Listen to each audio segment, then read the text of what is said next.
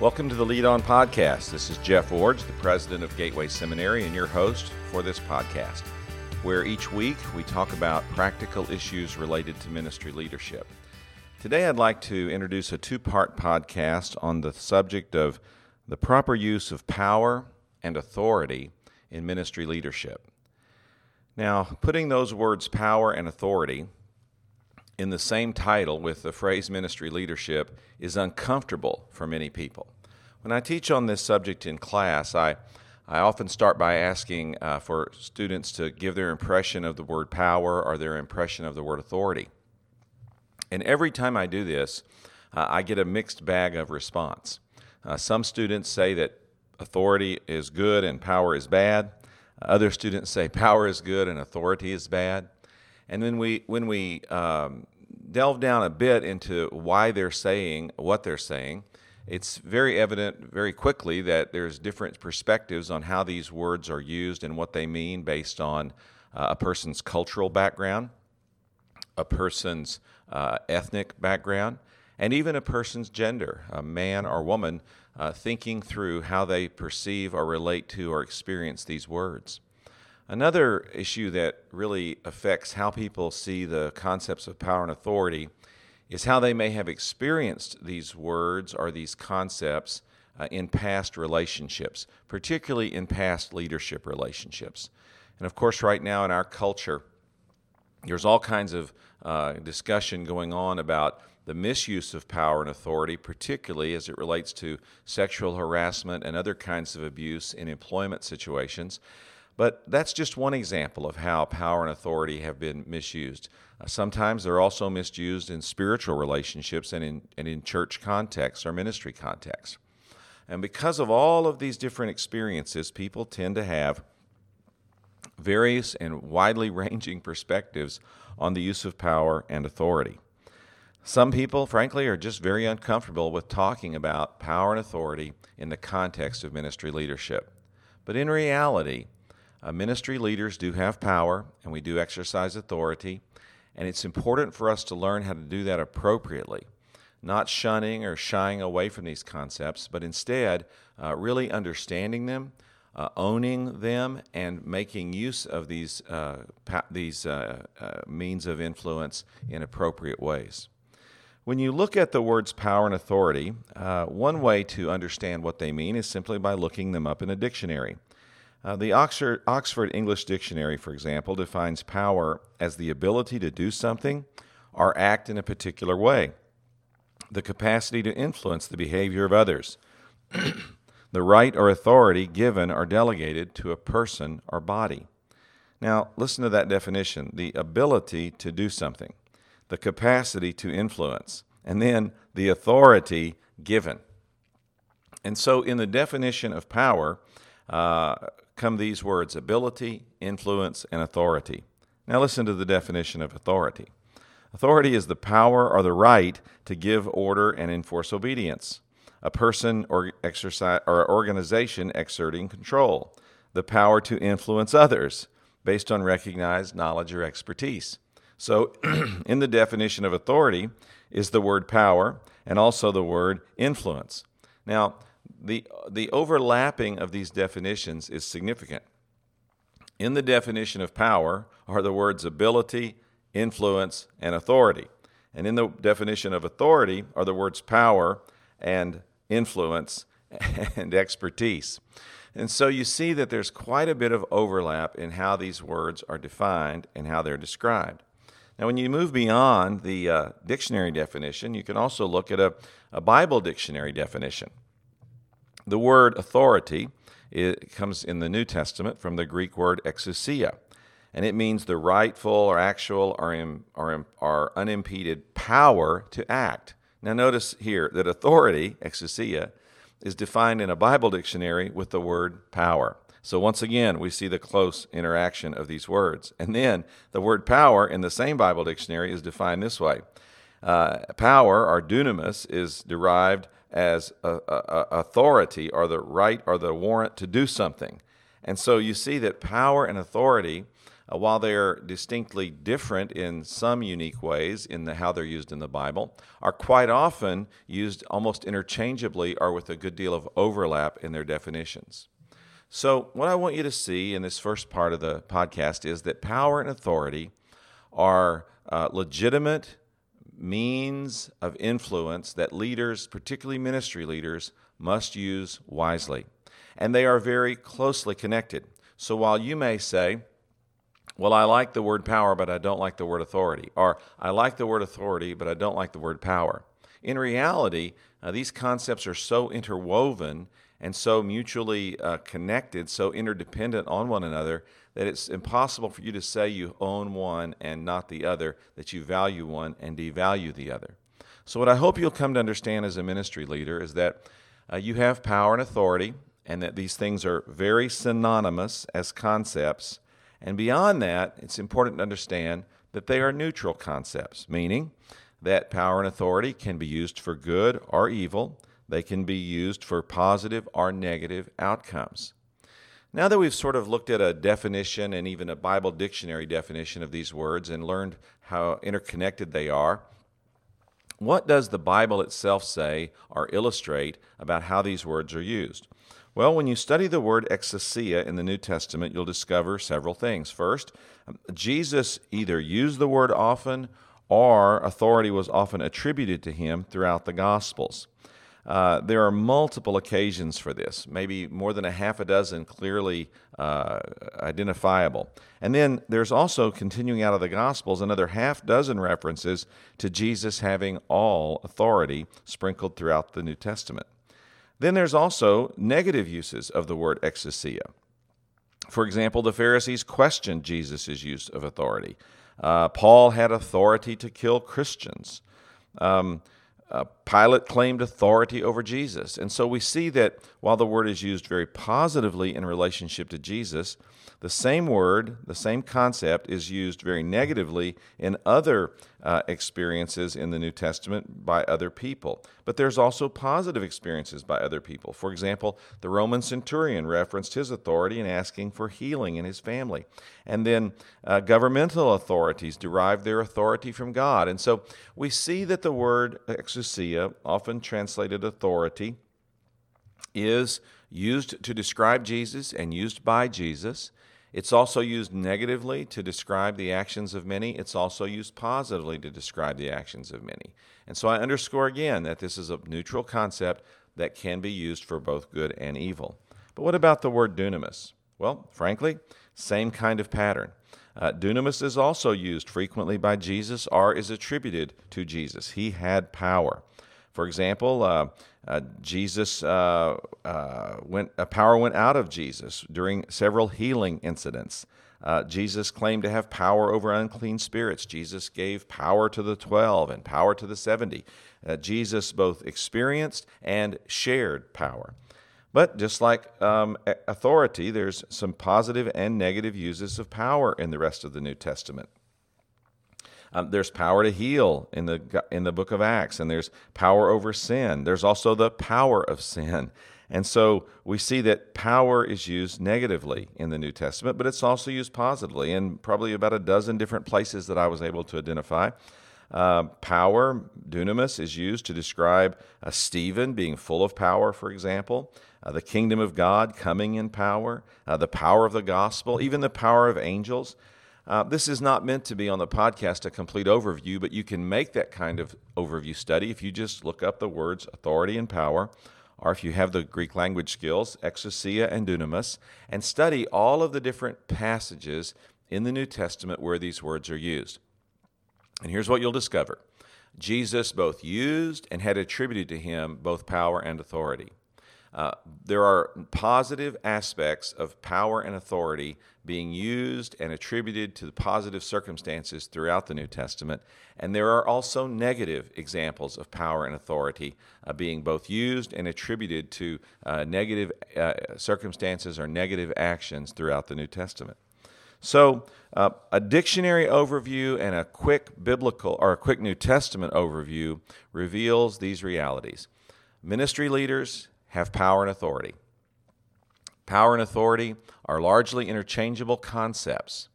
Uh, Jesus used both power and authority and had both power and authority attributed to him. And then throughout the New Testament, there are both negative and positive uses of power and authority. So it's important for us as ministry leaders to come to the place where we understand uh, some basic theological parameters about power and authority, and then how to move forward and use it appropriately. Basic parameters well, God has all authority and power, but He shares His authority or power in people and structures like family structures or governmental structures. Power and authority can be used for good or bad, and Christian leaders have power and authority and must learn to use it wisely. Now, with this background information, let's move now to the second part of the podcast, which is some sources of power and authority in ministry leadership and in ministry relationships, and maybe some examples of how to use them appropriately. Now, I've been able to identify over the years um, at least 10 sources of power and authority in ministry leadership and in ministry relationships. Three of these I put in a category as sources outside your control, and the other seven as sources within your control. So, what are the three sources of power and authority in ministry leadership and in ministry relationships that are largely outside your control? Well, the first would be uh, the triune God God, Jesus, the Holy Spirit. We see particularly in the New, New Testament passages that say the Holy Spirit will come upon us with power. Now, while you can pray for the Holy Spirit's power to be evident in your life, uh, you can open yourself spiritually to the Holy Spirit working in your life. You cannot control the Holy Spirit. You cannot manufacture His presence. Uh, you cannot assure His activity.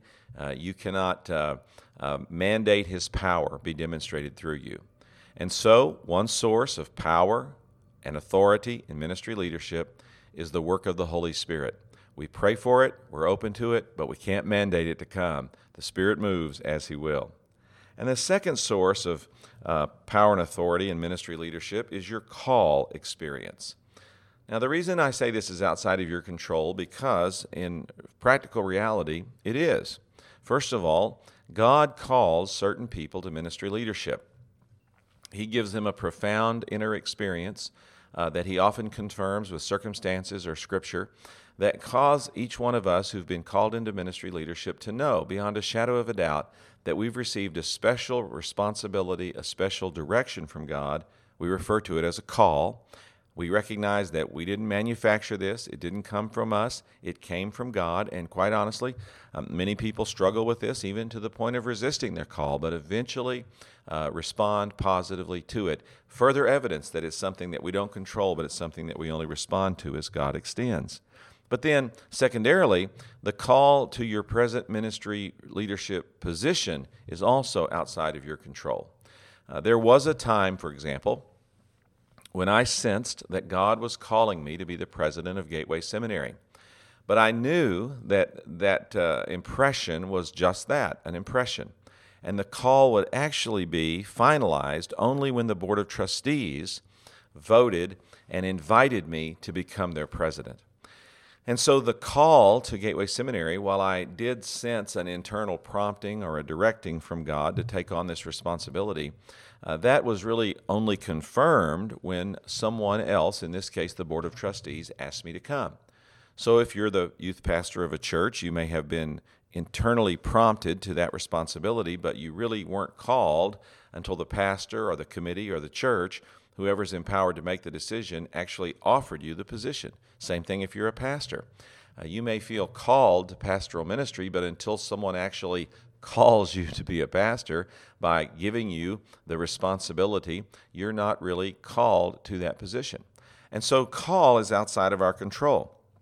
Both our experience of God's call in a general sense, and then our experience of God's call in a specific sense to a particular position, these things are outside of our control, and yet they're part of us having the authority and power we need to do our work.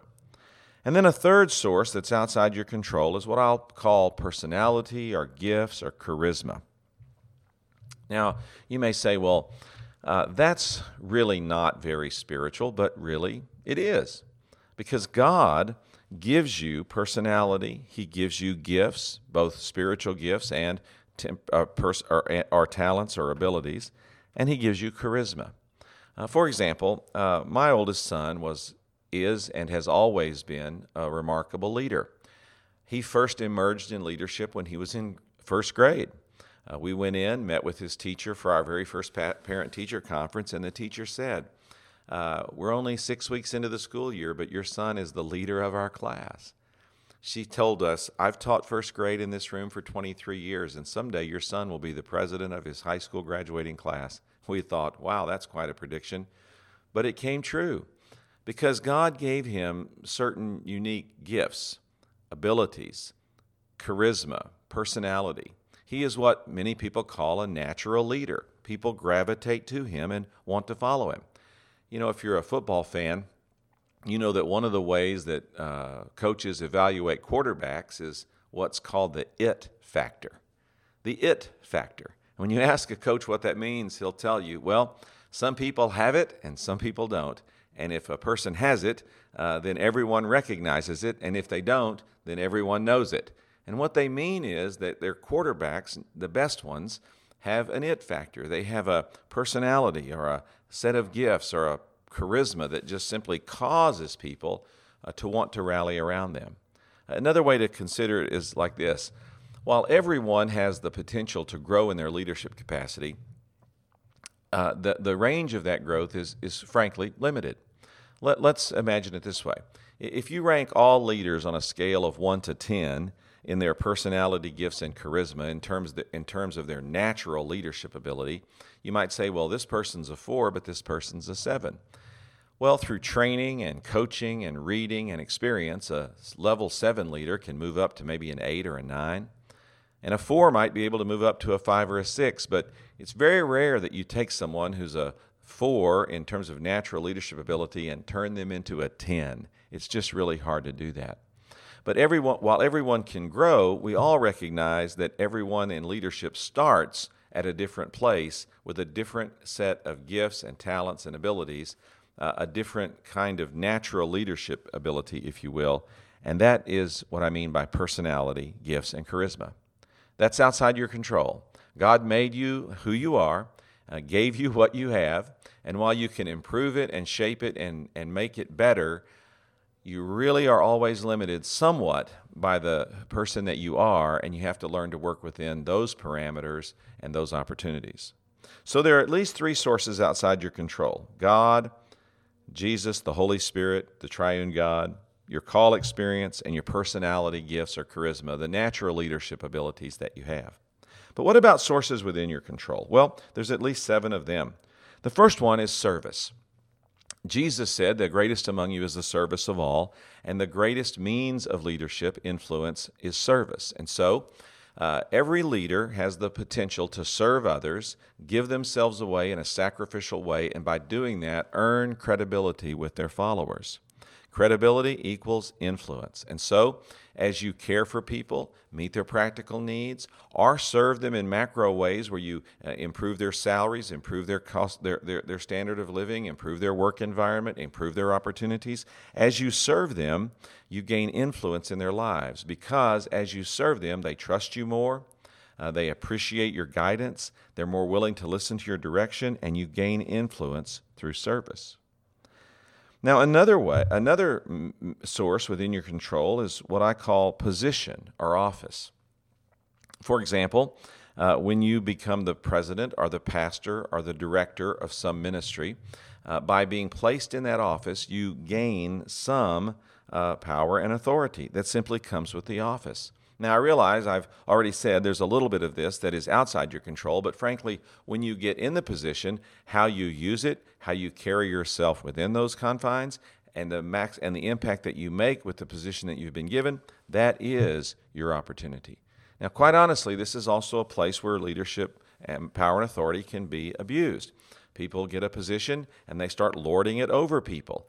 Jesus said, No, you don't use your position to lord it over people. You instead use your position for the maximum benefit of the people that you're serving, the people that you're leading. Jesus is a great example of this.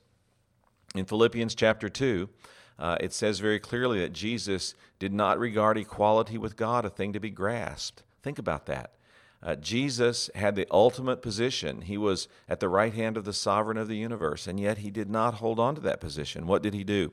He emptied himself and took upon himself the form of a bondservant. And then, being found in fashion as a man, he died on a cross for us and then res- resurrected for us. But Jesus used his position um, as being the unique and only Son of God uh, to benefit everyone except himself. And that's what it means to use position or office for the benefit of others. You don't benefit yourself, you benefit everyone else. Okay, a third way, uh, or a third source that's within your control, is wealth or resources. Now, you may be saying, wow, uh, that's, that's kind of uh, crass. You, you actually use wealth or resources as a means of power and authority? Absolutely, yes. And leaders have the opportunity, again, to do this positively or negatively. For example, if you have a leadership responsibility where you have any kind of budgetary management uh, decision making authority, you have the capacity to use resources uh, to accomplish good and to make a difference. And those resources give you power and authority. Uh, you get to, si- to decide uh, what is spent and where it's spent and, and how much is spent and, and uh, whom it's spent, who it's spent on. You, you get to decide all these things. And that gives you power and authority to direct organizations or to, uh, to lead out and, and to make sure things are accomplished. So uh, it's, a, it's a positive use of power and authority to use wealth or resources wisely. And you say, but that can be abused. Oh, of course it can. Of course it can.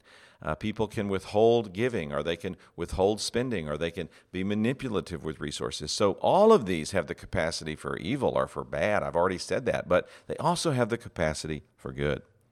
Another source that's within your control is what I'll call information.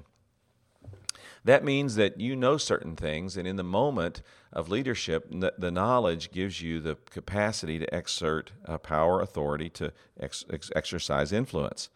Now, this can be not only in biblical terms, but in practice, or but in other terms as well.